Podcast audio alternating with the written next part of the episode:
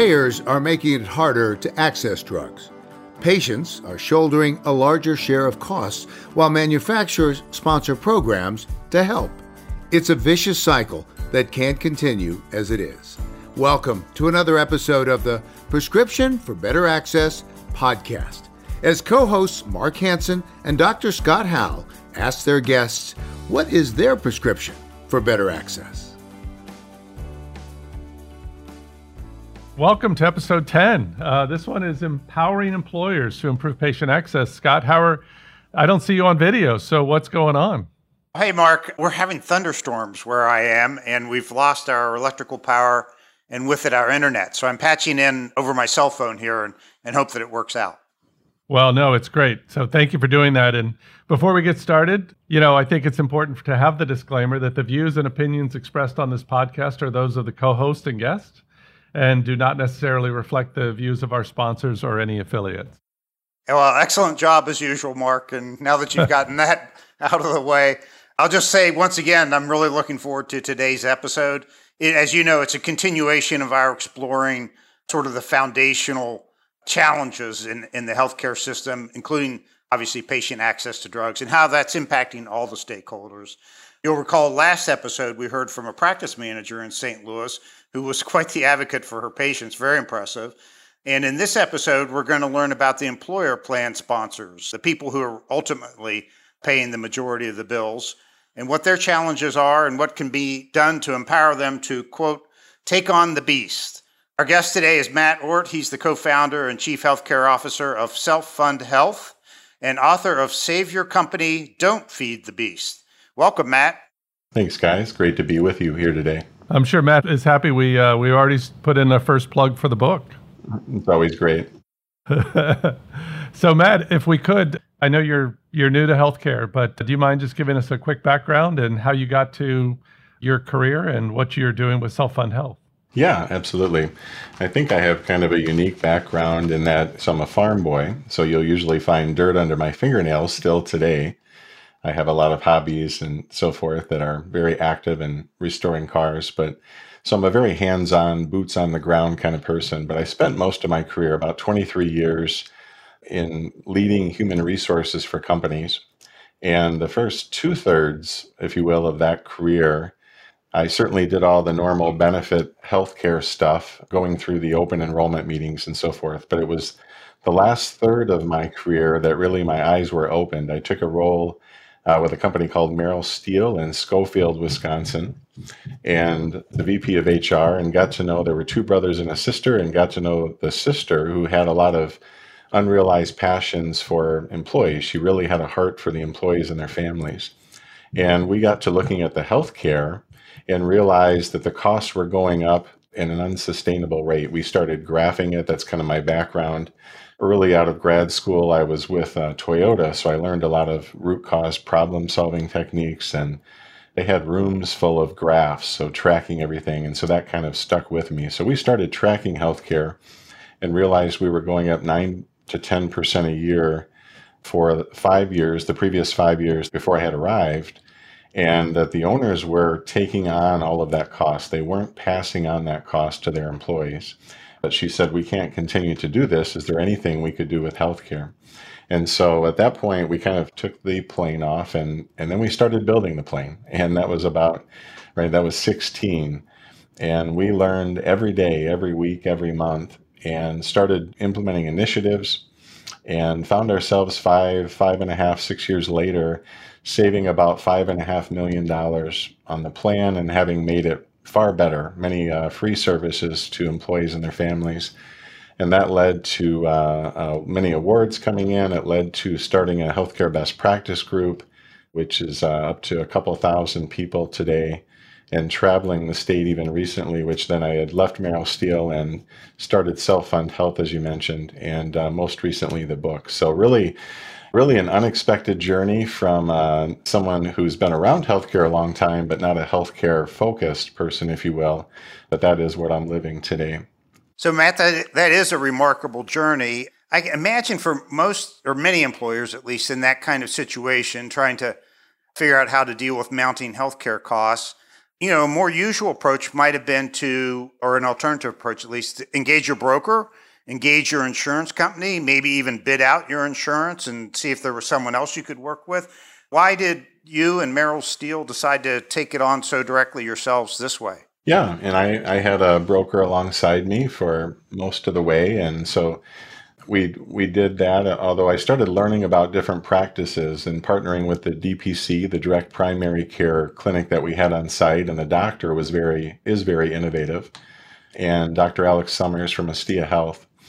And so, one thing I did find as we were in the first, say, one, two, three years of the journey is that the the broker was a good administrative partner and had really good technical knowledge, but I wasn't very strategic. And so the and almost kind of what we're seeing with many, which a majority of brokers today, kind of change averse. So what we see with the best practices of the companies that have succeeded in healthcare in Wisconsin. So there are six mature stories and several in progress, but we always see this person inside the company, this person that grabs the reins and says, let's go. And so although I learned a lot of these things later as I met those people afterward, that was what I did. And so then I had to kind of build the team and then and bring everybody along, if you will. But there was a lot of resistance to change along the way that I had to kind of push through.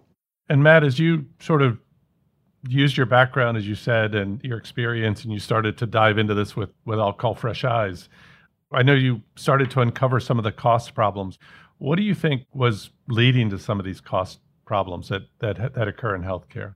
Yeah, you bring up a great point. I think my and they say new eyes, new ideas, right? But my fresh eyes really, I think, helped me. I I knew enough to be dangerous at healthcare, but I didn't know much of what the health what I would call healthcare experts know, right? And I'll and I'll frequently say even in meetings today that this person has forgotten more about healthcare than I'll ever know. So I don't claim to be maybe the career long healthcare expert. But as we started breaking it down, we started graphing. There's some research that indicates today, for instance, on your question, that only 27% of the dollars spent by employers and employees makes it to the person giving the care.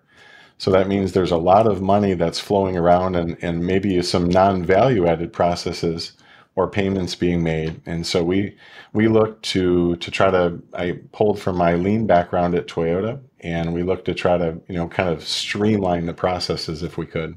Matt, any other major contributors? What what kinds of spending were the the big ticket items? You know, hospitals, doctors, drugs, and so on. Right. Yeah, I think I, I can break it down maybe into two parts. What I call kind of in, intentional problems and unintentional problems. But one of the things, as the joke goes, how do you pay less for healthcare? you actually have to pay less for healthcare. That's not my quote, but I'm not sure who coined that phrase. But we started looking around, and, and the first thing we did was plug in really high quality primary care so that we could give the person programs, right? Treatment programs that could be followed up on, of whether it be diabetes or whatever it may be. So we we gave them kind of a home base and what we would call the heartbeat of the medical strategy. And then from there, through some innovation, we learned that this semi, at least in the Midwest, there's a there's often the they drive these MRI machines or other imaging machines around in these semis, and they go and they plug into a 480 at these hospitals. So they often don't have stationary equipment. But we learned that our clinic could contract, for instance, with that MRI company, and that we could have that truck pull up to our front door. It's kind of funny. A big semi pulls in, and we could get an MRI, say, for six hundred dollars by putting in our own plug versus if that semi drives 15 minutes north to one of the hospital systems, that same MRI is five to 6,000. Same truck. And so that was something that I used with employees. I would explain that and say, just by kind of wisely shopping for healthcare, we can get better prices. So that in that case, I remember the first time that truck pulled up, I was sitting with the president and second generation owner, Roger Hinner, and we were sitting, and of course, it's a really big complex you know 40 50 acres and so forth big building but a semi pulls up to your front door you kind of noticed and he's kind of leaning over and looking out the window and i said roger every time that semi pulls up you save around 4,500 to $5000 out of your pocket out of checks you're writing and that we can give free health care to employees and he and he smiled and he said i like that so that's kind of a neat example where we just kind of wisely shop for healthcare and then you can carry that on to orthopedics and you can carry that on to all sorts of specialties. And even today, which is pretty cutting edge, but we're even looking then at oncology options and cardiology options and where we could get a $40,000 surgery that would have been 160,000 or a a $20,000 joint replacement that would have been 80,000 and so that's at the same or better quality. So we we really start to shop for healthcare as one of the key themes. I think as a part of that key theme you you you put this into your book as well right? Where you talk about it's called the employer healthcare success formula.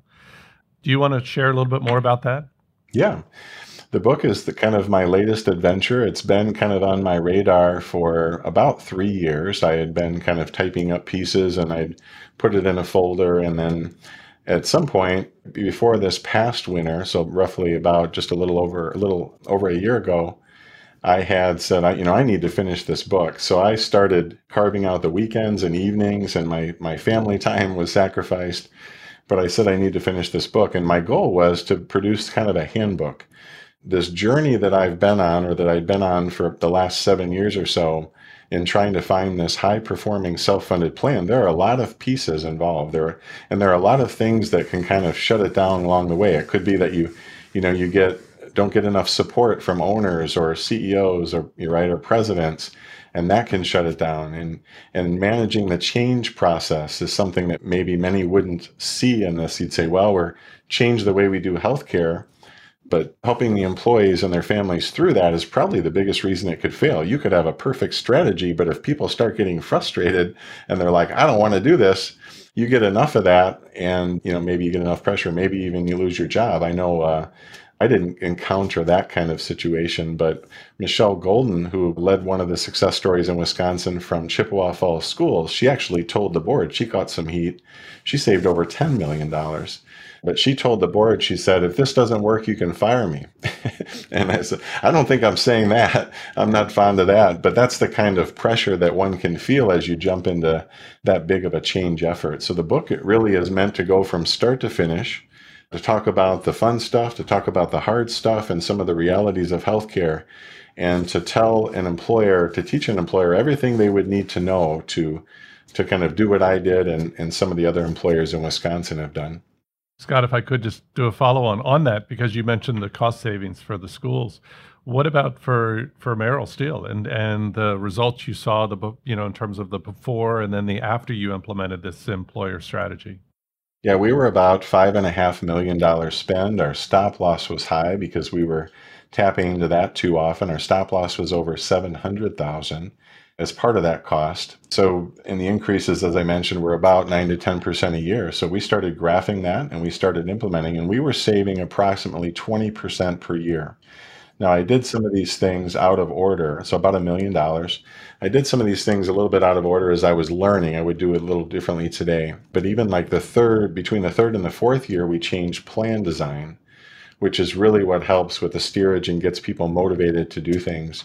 So I think that I haven't seen the graphs, of course, after I left, but I think if anything, we escalated that savings. So it's not uncommon for this strategy to produce 20 to even 30% or in sometimes 40%. It kind of depends on where you're starting, right? It depends on where you're starting. So we can, the best gauge is what's called, that I think is called per employee per year.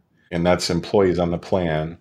But I would say for a high performing private employer, if you're in the range of, say, nine to ten thousand, you're really you're really doing well. So that was, and we were in the the mid nines when we were really gaining momentum. And Matt, it sounds like a a big part of the opportunity here is in shopping around and getting better deals. And and I and I hear you say that you know you pass on the benefit of that to the employee in terms of if they do that, they get it basically at low or no cost share. Is that right? Yeah, so we want to incentivize, right? We want to incentivize and make it worth their while to shop. And so we kind of add this new column to the plan design where we can make it net free or no cost in some way or low cost or even incentivize them. But yeah, this is a win win. So it wasn't just about, say, the company saving money, it was the employees as well. Why do you think those kinds of better deals are possible in the marketplace? Wouldn't you think normally that a, a big health insurer would be able to drive a better deal than an individual employer? You would think so. And I think that's purported a lot that somehow the insurance companies have negotiated better deals. And I'm I think that might be a myth. Everything that I see when it comes to claims cost is that those prices are not better, that the cash price is better, that that an independent network can be just as competitive. So I think there's a lot of myths out there. There's a lot of there's a lot of hands in the cookie jar. And even if they are getting a better deal, then that money's going elsewhere and not necessarily saving the employer or employee any money in those claims. How about the drug spending? How does that tie in here? How much of a part of the challenge is it? And how do you think about that? Yeah, the drugs certainly have become a prominent area of healthcare cost. We see trends when I, I talked to the tenured CFO, for instance, at Merrill Steel, and he said, Matt, he said, 20 plus years ago when I started, the drug spend was around 4% of our total cost, and today it's over 20%. So we see an increase in prescriptions. We see the drug industry has certainly grown in terms of more drugs available and more, right, for different conditions. So it's a big deal. And so as we as we start to try to get transparency and remove some of the per script fees and so forth with PBM and drug spend, that we can an employer can typically save 20 to 30 percent. Again, it depends on where you start but it's not uncommon to see 20 to 30% reductions even in the first year. That can be one of the quick wins. Could you give an example of how the shopping might work in the in the drug area, the drug spending area? Yeah, and I'll admit first that you know pharmacy is not one of my areas of expertise. I'm a but I'm a hands-on person and I learn quickly, right? I'm I'm one of those guys if my car breaks or my washer breaks, I'll YouTube and go fix it myself. So I I learn quickly, but there are many who know more about pharmacy than I do. But I think I've had calls, for instance, you know, part of it is just the first step would be a transparent PBM. So I had a call, oh, I don't know, a year ago uh, that kind of stands out. And an HR manager had called me and said, yeah, the employee came to me and they just wanted to make sure this is right because they said under this new PBM that the drug cost is $17 and they were paying like $277 before. And so I said, yeah, that's right. That's just how we're how we're doing it. And so I think just one, the transparency and this making sure that the PBM is doing things right, you can you can save money on cost. GoodRx always remains an option. You know, I just helped a person with an EpiPen last week that he said he was paying over $700 on his fully insured plan last year, and we're looking into our other options as well. But you can find it on GoodRx. It looked like around $150. And so I think just shopping. So we don't have as many, say, shopping options for pharmacy. We have explored some things that are that are debatable of whether they're sustainable and so forth. And we don't we're not real heavy into that, but things come up like international sourcing or patient assistance programs and you find employers kind of just scratching and clawing. The ones who get this game, scratching and clawing to do everything they can to try to just stay healthy as a business and keep the healthcare costs down. And so, for instance, one would be Humira, right? Which is, I think there's some biosimilars coming out, you know, through Mark Cuban's program. But we had a case where we had a couple people on Humira, and these were entry level employees in the office, but maybe their salary was say twenty five or thirty thousand but they're on a hundred thousand dollar drug, which we want to support those people, but it just becomes kind of burdensome in the realities for an employer and that now you're really paying this person 130,000 and we as a self-insured employer that gets challenging. So we don't want to change those things, but we also have to stay competitive as a business. So those are some realities that employers are facing. And if I could, Matt, the you mentioned a transparent PBM, and in your book you talk about there's there's uh, kickbacks on their kickbacks, right? So you know, help us understand what a transparent PBM has has brings to the table. Yeah, I think just you know having a set price, you know, a set price for the the so pass through cost, and then maybe a a per transaction fee, and trying to keep it as simple as that. We know that it's even more than when I look at the chart. I had a PBM expert once show me. He said this is he drew it out kind of in this picture. This is where all the money flows and honestly i was half confused by it but what i what i took away is there's way too much money flowing around there's per script fees being given to the brokers. There's all sorts of money flying around that just isn't really adding any value. And the rebates then they say well we give 100% of rebates but by the way we've changed the definition of rebates. And so really it means you're getting 50% of rebates because we take an admin fee out of this. I had a, a, PBM share with me recently that he talked to the broker, and the broker wanted more per script fee And, and, he said, actually, that's more than we make as the PBM, and we're doing all the work. And so, just all sorts of things like that. So, just making sure it's fair. One of the things, as, as I share in the last chapter, kind of the closing of the book, as I'm sure you've seen, is that we're looking for win-win situations. We're not looking to take advantage, right? And and this win-lose right now, the industry wins, the employers lose, employees lose. We're not looking. I'm not looking to flip that. I'm not in looking in. in I'm not in revenge mode, and and so forth. I want to find a win for the provider and a win for all the administrators, and a win for the employers because a win-win is the only thing that sustains. Shared wins sustain, and everything else does not. But right now, we have a very imbalanced situation. And as a follow up, let's talk about the win for the patient. So we're obviously this is our podcast is all about you know patient access to to medication. So help us understand how is this improving the patient access and whether it's lowering copays, eliminating prior auth or helping them get on therapy faster? Like, how's this really helping the patients? There's one example, and I think we'll do more and more of this that stands out. So, this would fall on the health plan cost and not on the pharmacy cost, but it's for an infused drug, for a J code drug. So, we had a, a patient early this year that had Crohn's disease, and Entyvio is the drug. When they learned about our plan, the patient had reached out to me. And so I had some conversations with this, and and so we looked into it, and we found that for these infusions, that the hospital uh, was going to charge approximately twenty five thousand. It was a little more, but twenty five thousand per infusion. And as we looked into it further, and the patient had not received any infusions yet, the patient was waiting two to three months for treatment, suffering with Crohn's disease. So we found an independent rheumatology provider, and it was actually ironically in the same building as the one the patient was waiting on. And we were able to source the drug. We didn't even have to white bag or go through the PBM side, but office was able to source the drug, and the and the real drug cost was around fifty something like fifty five hundred, as opposed to twenty five thousand. So we realized that that drug is being marked up in that case five times, and then we were able to give that patient care within two to three days.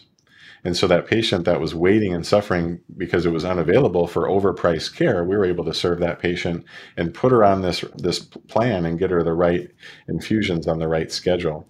And we also did a spreadsheet after that, and we found that that's maybe not as visible, but we found that some drugs are marked up 50 times or 100 times if they're real low cost. And then, of course, a high cost drug is marked up three to five times because it's so high. But that is a practice from hospitals to try to stay afloat, to try to stay in the black, but it's a lose for the buyer and it's a lose for the patient. That's a powerful example, Matt, and obviously a direct benefit to the patient to be able to get that with no copay. But do you ever have patients say, well, no, I want to stick with, I understand what you're saying, but I want to stick with what my doctor recommended or what my hospital recommended or whatever? It does happen. Like in that case, I forgot to mention too, if, if the patient would have taken the hospital system path, she would have had to have paid 8000 would have hit her max out of pocket under this other side since the plan saved so much we got it to her for no cost. I think you guys probably know that but it's important to say. But yeah certainly i haven't on the pharmacy side we've had pretty good success. Of course no cost or free tends to get attention but we do have cases where say someone is scheduled for imaging such as an mri and they're scheduled at the hospital and maybe they didn't go through the dpc so they're they're on this other path they're on this old school path and maybe we'll text or reach out phone call and say, you know, we have a, a brand new GE machine a few miles from you. We can give you this MRI at no cost. And I think there's kind of this trust thing. It's like, what is this about? How can you do that? And who can do that? And so sometimes they'll just kind of say no. And I, it kind of, it's really hard to listen to when you know what I know. And then I realize that patient's going to go and get a bill for four or 5,000. Maybe their deductible is 5,000. The interesting thing about that scenario is the plan didn't really get burned yet. The patient got burned, right? The patient's going to have to spend their hard-earned money now. So I we take it patiently. We never pressure anyone into anything. But what I do realize is I get a chance to talk to that patient in the future. Maybe it's in an enrollment meeting, and we continue to educate on how this plan works and how these options work. I wonder if the next time after that patient got that $5,000 bill, the next time they might listen to that free option. So I guess it's that patient's choice, but I would think the second time they would be more open minded because that's a lot of money. And some of these earners aren't high income earners. These are low income earners that do not have that kind of money. I mean, it's amazing what you're doing, and those are great examples. So tell us about your current company. Like, what are you focused on there with Self Fund Health? We've taken the the strategy. So there's about if you kind of break it down and by partners and pieces and components and actions, there's about 35 or so pieces in this full strategy that I implemented at Merrill Steel.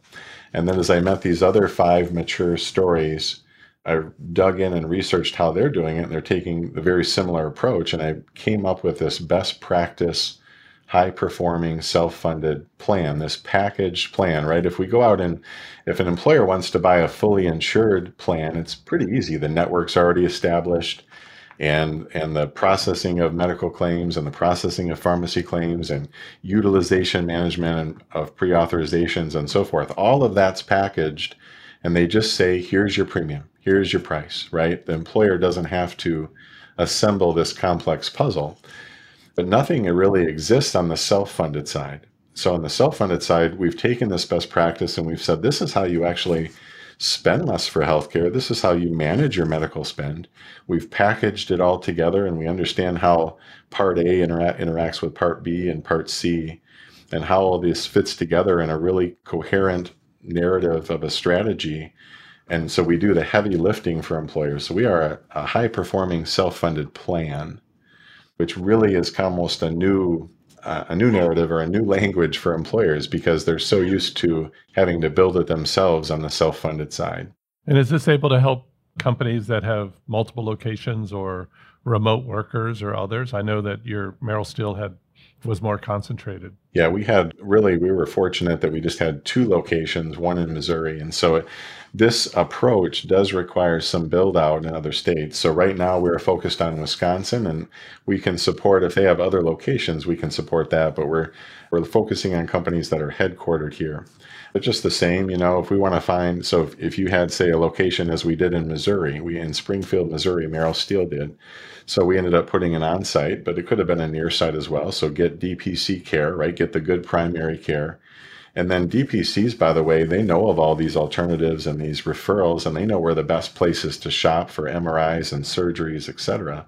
And it does require some build out and at least a backup network because we're never looking to eliminate hospital systems. We're just looking to for the best deal. If it happens to even be at the hospital system, that's fine too.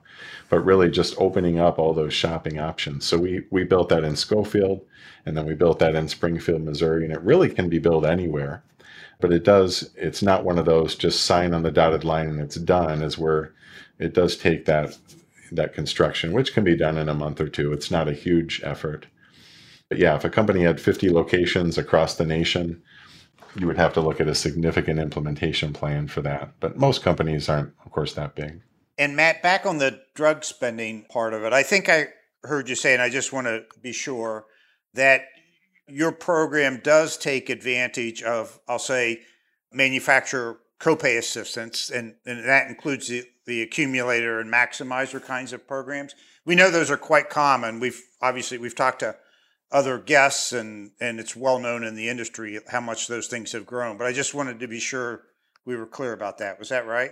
Yeah, we haven't really. I don't. I don't think we're really dialed in yet. I think we will be soon, but really on the copay, trying to right, trying to not play games. I'm really big, honestly, on not playing games. I think games are trust bakers, right? And so if we're going to work together, I'd just say, please just be straight with me, no games. We try to play that line. So we haven't done much on the copay side. If a member is eligible for a patient assistance program, we have tried to facilitate that in a few cases. And so that's a, something that seems to be fading. We see the manufacturers kind of pushing back on that. That's some areas we're not putting a lot of energy, but ultimately, right, is if you're representing the employer and actively managing their plan, you're doing what's available and trying to also keep it straight as well. Do you worry that manufacturers, because of, of these kinds of activities, might ever have to limit or even stop some of the programs? I would probably foresee them, and I think they already are, is what I'm seeing in that the the PAP programs or assistance programs, where they're pushing back and saying we're not, you know, they're limiting approval and access to those, especially for employer plans. But I think it, it comes back to everybody just doing kind of the golden rule. I don't want to sound oversimplistic, right? But treat others how you want to be treated. So if the manufacturers put on fair prices and the PBMs do things transparently, then employers would have no need to try to play any game back. And so that's the way I would prefer it. I'm not a fan of games because it breaks trust. Games break trust, right? Matt, we have listeners who sort of run the gamut of all the different stakeholders, including I'm based at, in, in Bethesda, Maryland, outside of Washington, D.C. So, what do you think some of the major stakeholders could potentially do to, to help employers, and, and what potentially could the, even the government do to help employers? On the government question, you know, we all have our different views. My view and request for government would be to just make sure there's no antitrust violations and no monopolies and to make sure that the free market is truly opened up. We see a lot of lobbying going on. I have a graph in the book. I think I forget the number, but it was hundreds of millions. I want to say seven, but just a ton of money. And I guess that's the way our, our government was designed because there's lobbyists on both sides. But we see that this wealth is really being utilized to make the laws in their favor and in favor of these huge carriers. And that tends to then now you have a win lose. So you're like creating a win lose kind of situation, which isn't sustainable. So uh, if I ever talk to legislators, I've testified in front of the Senate. And my ask for them is to just make the playing field level and to make it fair and to and to support this free market concept, which I promote heavily in the book. That a free market, uh, as long as there's no monopolies or games, works pretty well. The sellers have to compete in a good way for quality and cost and accessibility, and the buyers get good choice. But in, in our current healthcare environment, those things do not exist. Those things are greatly suppressed. Well, congratulations on the success of your approach. How generalizable do you think it could be to other areas, Matt? And do you think it's sustainable over time as well? Or will something else be needed? I think as long as that we continue to open up the free market more, I say that this plan or this approach, this strategy gets stronger over time. And it gets stronger over time really for two reasons. One is that the employees on the plan get under get comfortable with this shopping concept and they get used to it and they like it and they start to ask, are there any no-cost services available for this procedure I need? The doctor said I need this procedure. And we say yes or no, and we say how close. And so they start to get used to it and they start to like it and they start to save money.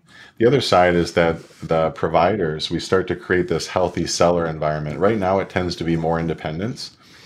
Uh, you see imaging centers, there's plenty of those, and orthopedics where they share their bundled price. They give a clear price. And ultimately, I would like to see the hospitals pressured into doing the same. I, I am certainly not anti hospital or anti anyone that we're just for the values of free market shopping. But I would love, and even in Missouri, I was working with a hospital back with Merrill Steel that was actually giving me bundle prices. It, it's in the book. It wasn't easy.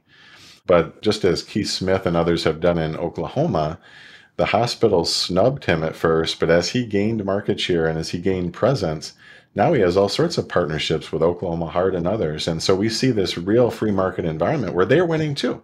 And they're actually winning too. We see a Surgery Center of Oklahoma or Solstice Health in Milwaukee or a Wellbridge in Indianapolis. We see the, these surgery centers offer a, a very low competitive price. And guess what? The surgeons in those places make more than they do in the hospital, which is really interesting. So the surgeons are more, more motivated and you can get better surgeons so it's not a lose for them, but it's a win for the patient for sure. And it's really this opening up of the free market.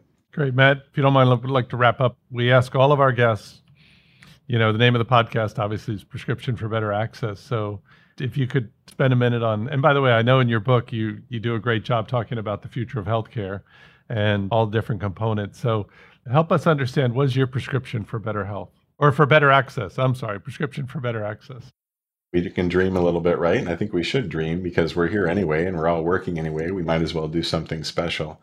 But I think, you know, the, the DPC is really a growing movement in Wisconsin and I think many states. So this independent primary care, as we juxtapose that next to the hospital system primary care, I heard in Madison a true story, and I can't say this is the norm, but I heard a patient had called and they said we can get you in in August in August for a primary care. But then they clarified and they said August of 24 and I'm like really? It sounds like we're making this stuff up. So I think with a DPC you can get into and I don't think that's the norm but it's it was a real story. And I've heard certainly weeks or months to get in for a primary care condition. With a DPC, it's same or next day. So you can go as many times as you want. You can call them on their cell typically. You can go a virtual meeting but you can get in to see your doctor is that one of them jokes the doctor will see you now as in the other side is not now it's it's far later. So i think that accessibility is really key because when you need care you need care. And so if the cost is too high or if the care is not available then you tend to avoid care. And when one tends to avoid care maybe it's a sore knee maybe it's a, a lump in that turns into a big tumor or something and, and so forth. The more we delay care, I think the worse we're off. But people are delaying care because their deductibles are too high and all that money is coming out of their pocket that they don't have in many cases. So I think this model really supports accessibility. We're all about, we're not about avoiding care, but we're all about taking care of patients and helping them get ahead of their conditions before they become really serious, where then the plan loses as well. So we're trying to create this win-win, win-win early versus this lose lose later on. Well, very well said, Matt, and thank you so much for joining us today and teaching us about your approach to, to all these matters. Thank you. I just have one more question, Matt. How are the Packers going to do this fall? Well, we're gonna we're gonna bring the love. I'll tell you that. We're gonna bring. Love. Are you yeah. gonna bring the love? There you go. I like that. Time for a new chapter for Packers football. So, well, that's great. No, and Matt, thank you as well. Scott, you want me to go first on some some lessons learned? Yeah, I've what been, what stood out for you, Mark? Well, I've I've got the benefit of having read his book, so again, I encourage everybody to get it. I mean, talk about results. You know, twenty to thirty percent at here at our company at CareMetx, we're we're right in the middle of this, and that's why I'm so excited about this episode getting out to everybody because it is such a timely topic for employers. Twenty to thirty percent savings is pretty dramatic.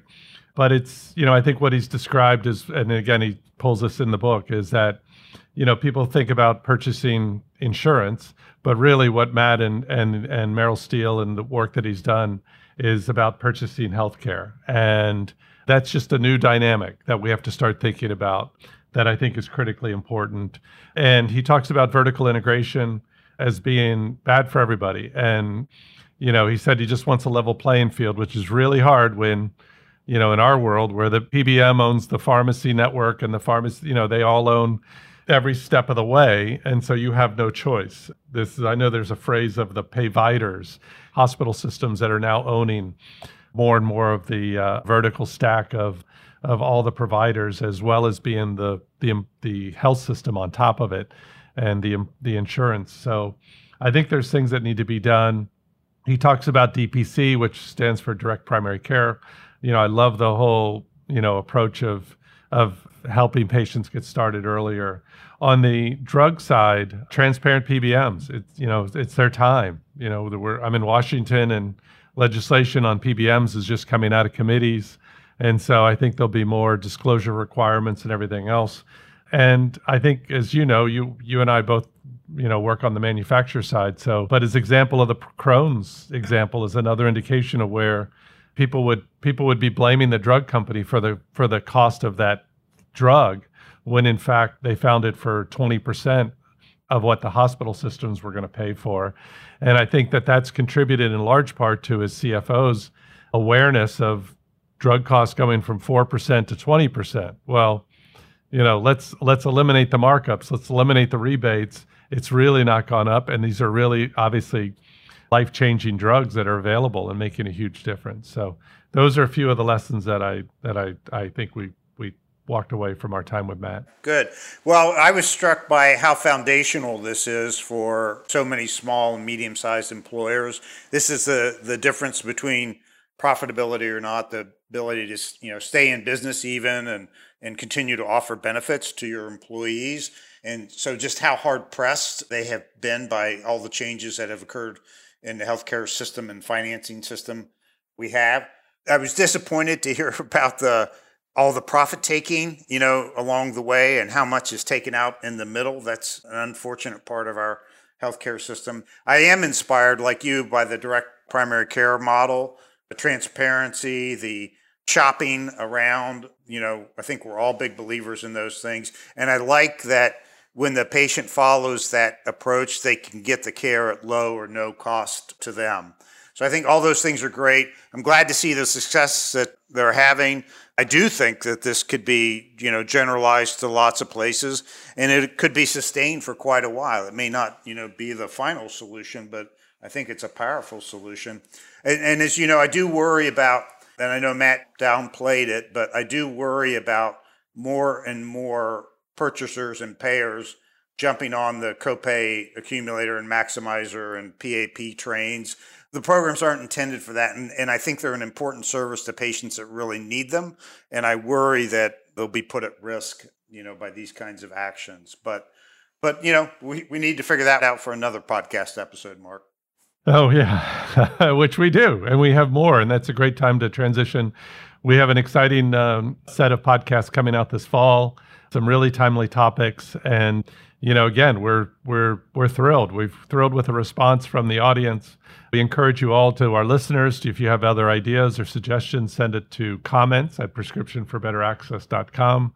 And please keep tuning in, subscribe, press subscribe. My kids keep wanting me to tell you to give us the five stars because that helps our ratings. But our uh, listeners are going up, and uh, we're excited about what we have coming up this fall. And thank you, Scott, and thank you for everybody for joining us as we continue to try to, you know, really make a difference and improve uh, patient access. And that's something that we're on this journey together, and we have to continue to do uh, to uh, continue our our efforts to move this forward. So, with that, thank you, thank you again, Matt, Scott. Thank you. And I hope you get your uh, electricity back soon. Yeah, thanks, Mark. Thanks, Matt. We really appreciate it. All right. Bye, everybody. Join co hosts Mark Hansen and Dr. Scott Howell as they launch the Prescription for Better Access podcast. The podcast will be available on Spotify, Apple, Google, and wherever you listen to podcasts. If you have any questions or suggestions, feel free to email Mark and Scott at comments at prescriptionforbetteraccess.com. Thank you.